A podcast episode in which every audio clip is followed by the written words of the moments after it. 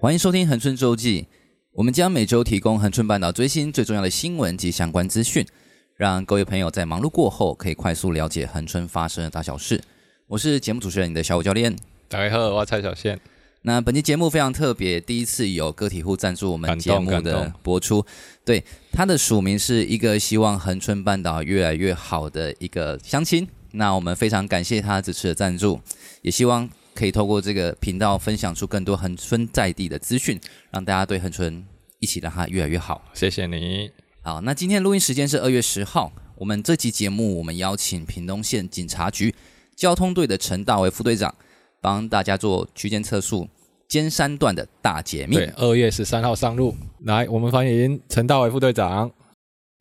好，那我们话不多说啊，现在大家最关心的就是区间测速。下礼拜，也就是说二月十三号，我们这个区间测速要重新启用，然后大家都其实大家都很害怕，然后开的时候就是想出各种无为不为方法。那到底我们先来讲讲看，区间测速它是一个什么样的设备？好，我我大家好哈，我是那个屏东县交通队的副队长，是陈大伟哈，呃。大概讲这个区间测速的设备哈，事实上是一百零七年从新北市开始的哈。新北市，新北市他们在一个万里隧道了哈，我们金山万里那边吃螃蟹那个地方哈，是。那个那个地方就是那地方就是有一个隧道，隧道出口那边很多车祸，很多车辆到那个出口的时候就是速度太快，会加速是不是？对对对，它是有上下坡。呃，应该是出来的时候刚好那个隧道口出来是个弯道，然后所以说它在隧道里面它很直线，它就速度很快，就到隧道口的时候就会挤压就会出车祸，所以说他们后来就。呃，第一个是公路总局跟呃。跟那个新北市，然后就合作 那边做了一个区间测速，然后后来那个效果很好，然后就呃，要求是说开很多单，还是说防治很有效？防治很有效，就是那个车速真的都降下来了，然后降下来，大家就那个因为隧道很短嘛，然后就就就大家也没有说什么，然后就是大家就有这用这个案例之后，他们就去做九弯十八拐啊，哈，哪里这样子那个宜兰北宜北宜公路这边的相关的区间测速，所以它的目的是希望在某一个路段上面的。速度大家不要超过，对，他就大概是他当时那个地点，大概就是他要事故多了，然后他希望那个人遵守呃当地的速限，要不然的话，要不然要不然他就是没有办没有办法实质真的到管理到降低事故这个结果。可是其实测速杆它也可以达到这个测速的效果嘛？哎，对，但是它大概测速杆它大概的感应的区间就是就是那个那个瞬间那个瞬间而已。哦，那个瞬间。呃，我大概可以跟各位各位报告哈，跟跟听众朋友。呃，跟各位观众朋友报告，事实上，他那个只有一个一个雷那个雷射啊，然后雷达雷达只有个六度角。我们绕一圈三百六十六三百六十度嘛，它那个区那个区间只有六度角，它六度角就是那个杜普勒效应嘛，它就出去会哦，这样回来它就算它那个经过的那个经过的经过的速度这样子，这种反射波的那个，也就是说，像它只能它只能只有那一瞬间。我们一般人知道就是说，我们七十过之后就拉到九十，对对对对对对。事实上，是让你那个只有那个只有感应的时间就一瞬间而已。然后所以说，可是区间测速它可以管理的距离会比较长，就是说，特别在连续。弯道的地方，它比较就会就更有意义这样子哦，哎，它可以让你均速放在那边就对了。对，这个这个这边这边哈，我也要回答回回答大家的问题啊。事实上，呃，弯道哈，弯道事实上就是就是就是特别危险是在晚上了。有些网友会说，那晚上我们干脆就把它做路灯做很亮，这样就好，这车祸就会事故就会降低，在弯道上面是不是就会降降低？我我必须说，就是说。弯道在晚上特别危险，原因是因为我们的车灯都是固定向前，是。可是我们道路可能是向左弯呐、啊，那我不要我对我将来要我接着要走的地方，我是看不到的。嘿，所以说在营建署的那个市区道路设计规范的照明规范跟公路的设计的规范里面，它就有规定说，在弯道上面它的路灯要设得更密一点。哦，为什么要设密一点？就是因为它需要说让。这个用路人能够看得见，他待会要转到的地方去。怕大家没有开远光灯。对，对啊，就算开远光灯，你也是直线啊。可是你要弯的地方是在左边呐、啊，啊、那你根本不知道你的你的方向在哪边。所以说弯道上是危险。如果说你进入这个你在直线段的时候速度太快了，你忽然到弯道的时候，你根本你又没又没设路灯，然后你的车灯又往前照，你根本不晓得。你要看到那个标线，你才反应过来要左转的时候，你可能会来不及。所以相相对来讲，台湾大部分它它是把这个设在弯道就对了。就是说，它设在弯道上面，在那些需要降低速度的地方，嗯，好，就是说，对驾驶人没有办法自觉的地方，哈、嗯，那这样的东西特别有意义啊。那目前我们屏东县境内有哪几座？我们屏东县境内有三座，有三座，一个是在草埔隧道了。那草埔隧道它大概它的目的就是，因为隧道里面如果发生车祸的话，它的车祸一般如果严重的话，如果火烧车干嘛？嗯，对长隧道的抢险哦呃救救护是很对对对是是很麻烦，而且很危险。他如果火烧车干嘛之类的话，他是很难救护，成本社会成本很大，所以说他一定要把速度降低。啊，所以他在设计的时候就做了。这边是多少？七十啊，也是七十，也是七十。然后来是加东，就加东战备道啊，加东战备道这个部分是我们是因为我们那边是因为就是怕大家起飞，不是啦，就是因为经常有经常过去哦，经常有那个横越的横越的哦，对对，有几件发生，对对对对，然后大多数都降不下来这样子，因为那边是完全直的啦，坦白讲是，然后所以说事实上我们也算是在全国。很少数，我不晓得是不是唯一的啦。我我据我所知道是唯一的，就是在区间测速的数据有设了三个红绿灯，诶哦，我们我们不是因为要取缔而而而而而设置的，是真的希望大家走这一段。我们就是要阻止独行侠出现。对对对对，不要你你你如果真的抓得到，但是同时有闯红灯或同时有超速，才可能会抓到。如果你按照这三红绿灯，如果呃不是连锁很那个的话，正常行驶的话，它应该都会停下来。大部分我们都说那边不需要破解区间测速，因为光停红灯就绝对你的速限都不可能超过。对对对对对对对。好，那接下来第三个最具真。议的，大家最。有意见的这个尖山段呢？这个这个尖山段它最有争议，大概，但我想大概是主要的问题，就是说大家认为说，大家不感觉那边事故很严重了。对，应该说这一两年，对对对对对，大家感大家不不感觉不感觉，因为我们印象中那边有一件很严重的，他是一个日本人，这骑自行车的那个，是是是是是，这因为这个这个事故大概也是我。呃，在我在交通队的时候，我在交通队当组长的时候，我我就是这个这是我们中国重要的案例教育了哈。然后因为他那个地方，因为那地方高高低低哈，特别那个骑的是脚踏车，那个日本人骑脚踏车，然后他那边有点上坡的时候，他就他就不小心的就往那个内侧车道偏移这样子，然后后面的车就就反应不及嘛，速度快反应不及，又是个货车，所以这边这边也特别要说，就是说事实上。我们定一个速限七十公里，我们实际上开单是八十一公里啊，哈，这个待会我再解释，哦、这个我待会再解释。但是事实上，这个七十公里，可能有些自小客车人说，我我我我竞赛规则弄高十七八，对吧？他 这这这这对对对对啊，我这这这波真的这社区又是博得利啊，是这熊。事实上，对于某些车辆，像货车啊，好小货车也是高的，对对，它重心高，然后或者是说大货车或者什么样的车的时候，它没办法，它一定要。Below 在在七十以下，呵对对，他他一定要以下，它才能够那个。可是我们做速度管理的时候，那它都在相同的规范底下，都会做这样的要求。是，然后但是这因为这边的车祸事故哈，大部分都跟速度有关呐。我这边要这边要说，就是过去五年这边有发生了一百三十一件车祸事故。尖山段吗？对，尖山路段。然后这里面包含一件死亡车祸，呵然后然后呃，其中有七十九 percent 的车祸事故，七十九 percent 哦，差不多八成哦，八成。的车祸事故都是自撞啊，自撞就大概就是自摔自撞，就是就是因为速度有关系啊啊！全民通讯所有的车祸事故的的的比例哈，属于自撞车祸事故比例差不多十五十七趴左右这样子，可在这个路段是是大概是五倍六倍这样子，好的五倍。这边最常出现是自撞，对对对，六倍是是它弯道的关系，是？对对对对，就是呃，就是速度快，速度快弯，对对对，速度快弯道，它它来不及反应啊，对啊。嗯，那是在尖山段的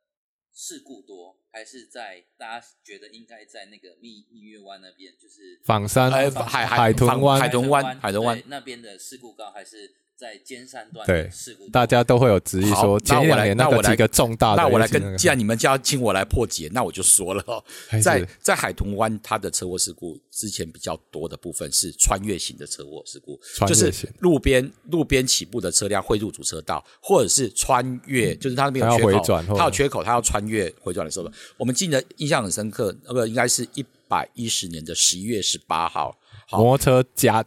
对，有一个有一个有一个有一个有一个有一个重重型机车的骑士，他就冲很快，然后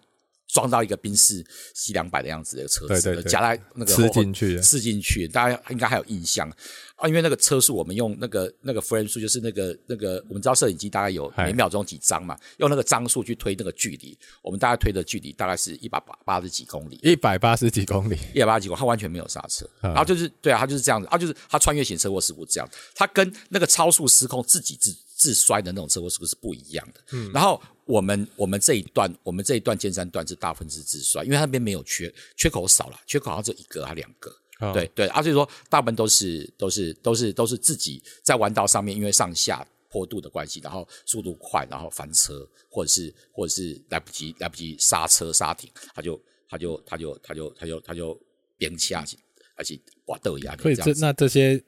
所谓尖山段很多的自撞自摔是在南下多还是北上啊？都有，都有，都有，都有，都有，都有。机车还是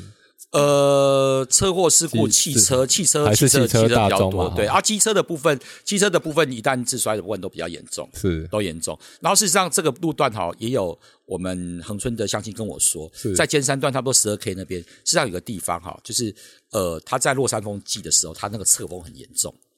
好，那个我我自己我自己也曾经就是骑大型重机，我们以前春天呐喊都会骑那个重机到恒春来执行一个春呐的勤务。我在回回程的时候都会在那边十二 K 那边就会发现那个侧风很严重，就是尖山那个刷冰压下，我我我我刚风就就涌哎，哦，有真的骑很快的时候，真的会被吹偏移哎。嗯，对的，所以说那个那个，所以说这都是这个道路的隐藏的风险因子啊。好好好好，副队长不好意思，我插个话。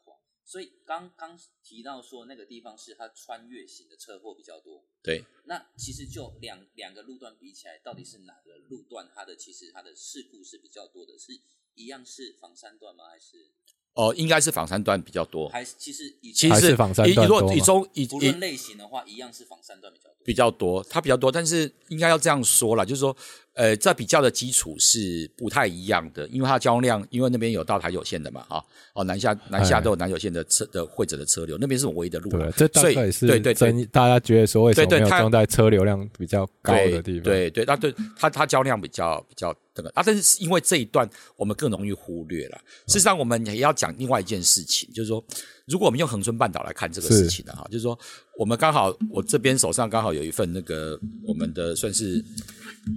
呃，今年一月份一月份的档案汇报的会议资料哈，这里面大概就有提到，我们就是请恒春分局来报告过去三年的恒春的车祸事故了哈。是恒春车祸事故，然后这个车恒春车祸事故里面，我们发现哈，呃，在过去三年里面，恒春的所有的车祸受伤的人数。外籍游客跟在地人，哎，对，这个我们都是一都是一千四百一千三百人，就是两个是相同相同相同的，相很接近，非常接近。一个呃，在地一千四百多人，而外外地就是非涉及在我们恒春、车城、满洲跟牡丹这四个乡镇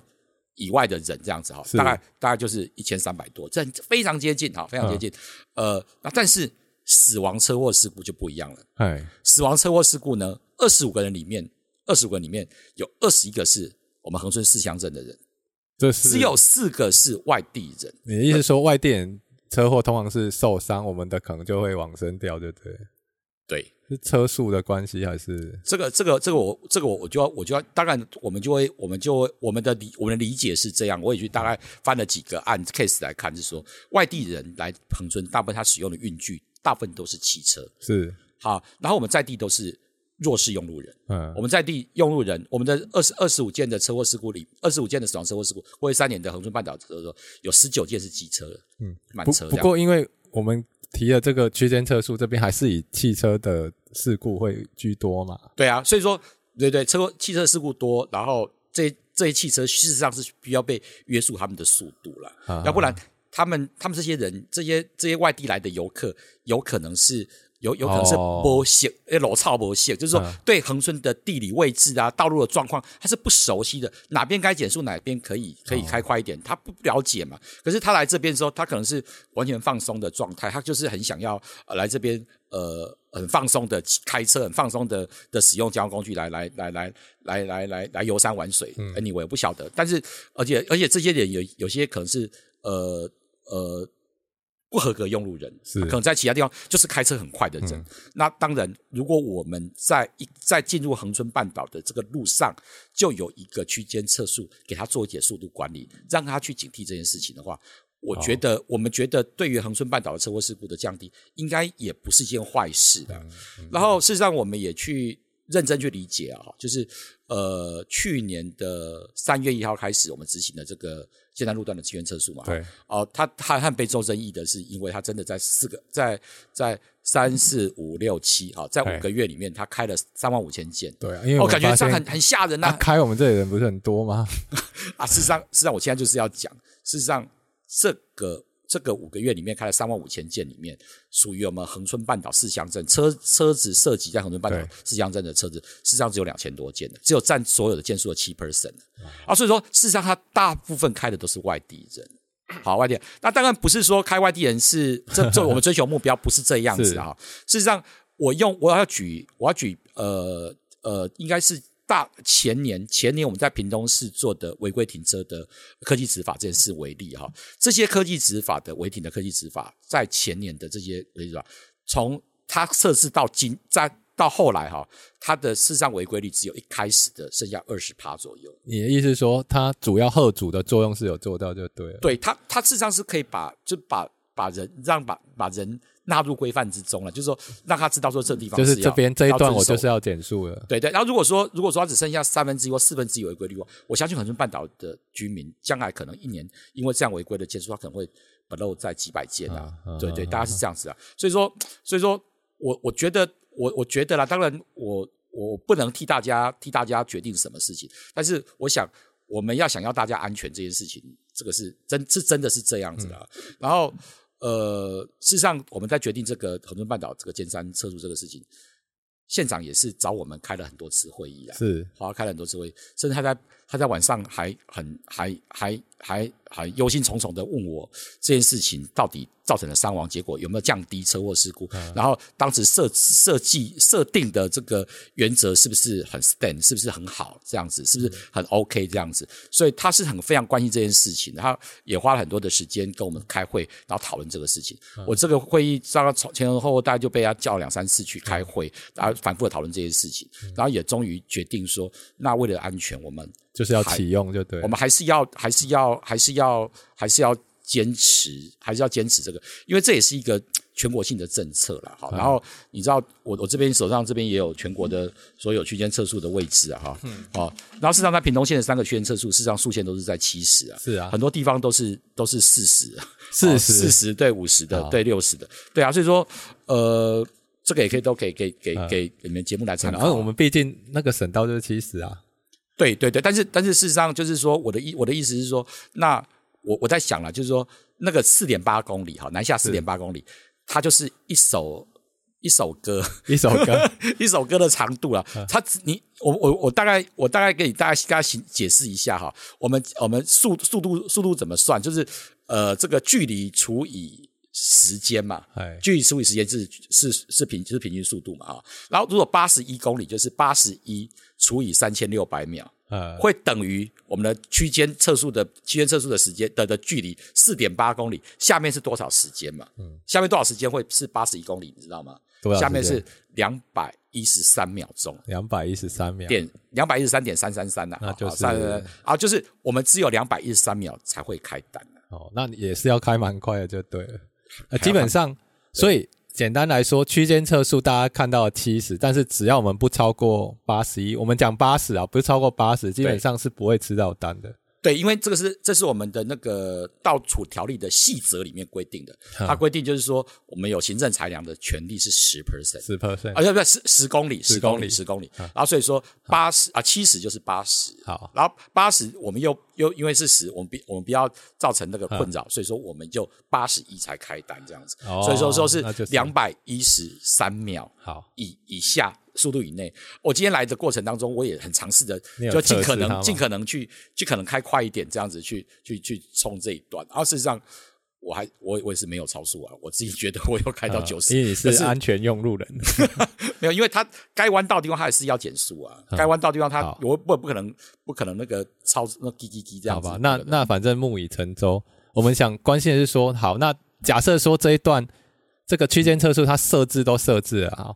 凡是设备它就有使用年限，有这个。嗯，这个可可能可以检讨的年限，嗯、那究竟测区间测速它的检讨或者是这个？可移动年限是几年？呃、我我都我我讲这个公务机关的这个公务的的资讯设备的的管理规则，它的里面有它使用年限呐、啊。对，一般的年年限是五年。五年。当然，这过年当中，如果设备本身有损坏、不堪使用，干嘛这是可以提前报废，也是是。哦、我想我想事务管理的这个原则了。嗯、啊，当然当然，我们先不谈这东西，只要这个这个设备本身对于防治车祸事故它有它的帮助，或是有是有有那个的话，我们都希望更积极用更正面角度看这件事情。对对对。好，那当然，当然，如果说，呃，如果说事实上，呃，有些地方，有些地方有更好的、更重要的需要，或者是说，或者是怎么样的话，那也许，也许到年限，呃，年限到了要报废的时候，也许我们，或者说，它设备已经老旧了，不堪再再维修或怎么样之类，要花要花花更高的成本来做的时候，也许我们就可以做。做一些路段的调整，或者说这个路段的车祸事故，大家用路的的规矩都已经很好了，秩序很好了。那也许我们那时候那时候再来那个，但是那过去五年还是现在现在现在多久了？我们这一座尖山呃这一座它是用设置下去开始算，对，设置开始算啊，设置开始算，它验收完成是一百零九年，一百零九年，对对，对。副队长，那我想请教一下，那这段设置完以后，跟以前没有设置这两个相比较，它的意外的发生率有下降吗？呃，应该说我们设置了很久，可是我们一直到去年的三月才启用。对，那启用了这段。呃，启用之后，它启用之后它有降低，它降低的 percentage 是它降低了，它降尖山路段，它从原有的三十六件降为三十件哈，就是五个我呃五个月里面，五个月里面前后的五个月里面，好，它使用了五个月嘛，然后前后的五个月比较好，它是降低了六 percent。不过我觉得这个有一点不太。精准啊，因为这前两年遇到疫情嘛，对不对？或许接下来对对，对，接下来这一两年，他他想应该事实上，我们用前后这个比较可能太直接了，应该我们要往更更前面去做平均来看，对，这样可能会比较精准一点。嗯、因为因为这个三月份的之前，它可能是的的的，的同期啊的。前一年的那个那个暑假，你们知道我们就是仿山地区有那个 Delta 病毒嘛，对不对？然后所以说那个 COVID-19 的关系，所以那时候的出游人数事实上是最减，是几乎是零啊。那时候几乎是对啊，所以说那时候的事故件数来跟现在的这个这个这个使用者来比较的话，事实上它可能有点不公平。它那个变数都事实上我们在草埔隧道跟那个站位跑道，它的降低的 percentage 就很高哦，像那个草埔就降了呃占了五十趴这样子。啊，所以说，所以我们期待这个这个设备应该是。不是说寄予厚望，就是说它应该可以达到更好的方式。那就是说现在是一零九嘛，现在第三年了。对，也就是说在两年后，如果这个尖山段的测速显示我们恒春半岛居民可教化的话，那这一 这个东西就有机会移动到更的更多车祸路段的地方，对不对？我讲我跟我跟宪哥报告啦，不是不是说可教化啦，应该是说，应该事实上我们我们。我们我觉得，我觉得，呃，交通安全这件事情是大家共同学习的哈。没有人是天生就是就是安就是安就是安安全的安全的高手，应该是这样。就是说，大家对速度这个东西，可能要速度风险，可能要真的要对要，因为大家看到没有车，然后。急着的话，有时候就是会难免油门都会踩多一点。对对，那当然它是一个相对风险高的一个概念，就是你这次不会出事，不代表你不会出事啊。但是你速度快，你就是风险高，风险高，你重复的曝险高的一个情况之下，你就会累积事故的风险。而且这些事故风险，我刚才说过了嘛，百分之七十九都是自撞车祸事故，自撞车祸事故都很严重。嗯，哎，对对对。然后所以说，真的要请大家骑这个路段的时候，还是务必那个了。然后也许就是，如果我们经过这段时间，我们后续看见这些车祸。事故都是降低的结果，都是怎么样的结果那事实上，也许我们我们将来可以做一些调整。当它的使用年限到了，或者是说，或者说这个机器不堪维修了，或怎么样？所以我们反反一个角度想，就是如果我们现在行车，我们都很遵守，我们就是让它拍不到。所以两年后可能它几乎都拍不到的情况下，显示这边没有没什么作用，没有意义啊，就有可能会对对对对对对对。哎，那这也是一个方法对啊，这个这就没有意义，因为你在这边既然大家都最遵守的，而且是一个那个的话，那我们就要去寻求更更有更有意义的地方去，我们就可以被假释出狱。吧，不是。大家记得下周一样持持续的锁定我们节目，会有更完整的副队长分享整个的区间测速，对，还有屏东交通的一些对屏东交通啊，科技执法一些细节都会在下周做个完整的一个露出。简单帮大家总结一下这周的内容吼，小小的就是为什么会选择在防呃我们的尖山段执行其实有个部分就是说，因为尖山段它因为超速导致自撞的比例非常的高。对对，啊，至于在我们大家可能会想说，之前我们就是在那个枋山海豚湾那一段，海豚湾那一段，大家会觉得说为什么不要放那边？因为那边虽然有事故，但是多半是因为穿越型，对，就是人家只是穿过去，东西向左右了，对对对，过马路来讲，对对对，造成的这个事故，它比较不一样，因为它穿越型的，其实中间只要隔挡部分的话，它就过不去，对，它就过不去。那至于在我们仿呃我们在尖山这一段呢，则是因为大家。不自觉的速度过快，所以导致整体的因为超速自撞的比例就比较高。嗯，这是我们副队长跟大家提到的部分，我们在这边分享给大家。好，那一样提醒哦，区间测速在二月十三号就会重新开始启用。对，对神盾下载起来。没错，如果你会担心你没有因为听过呃因为听歌或是注意速度而导致超速的话，神盾 App 大家可以多加利用一下。好，那接着是恒春半岛生活类的相关资讯。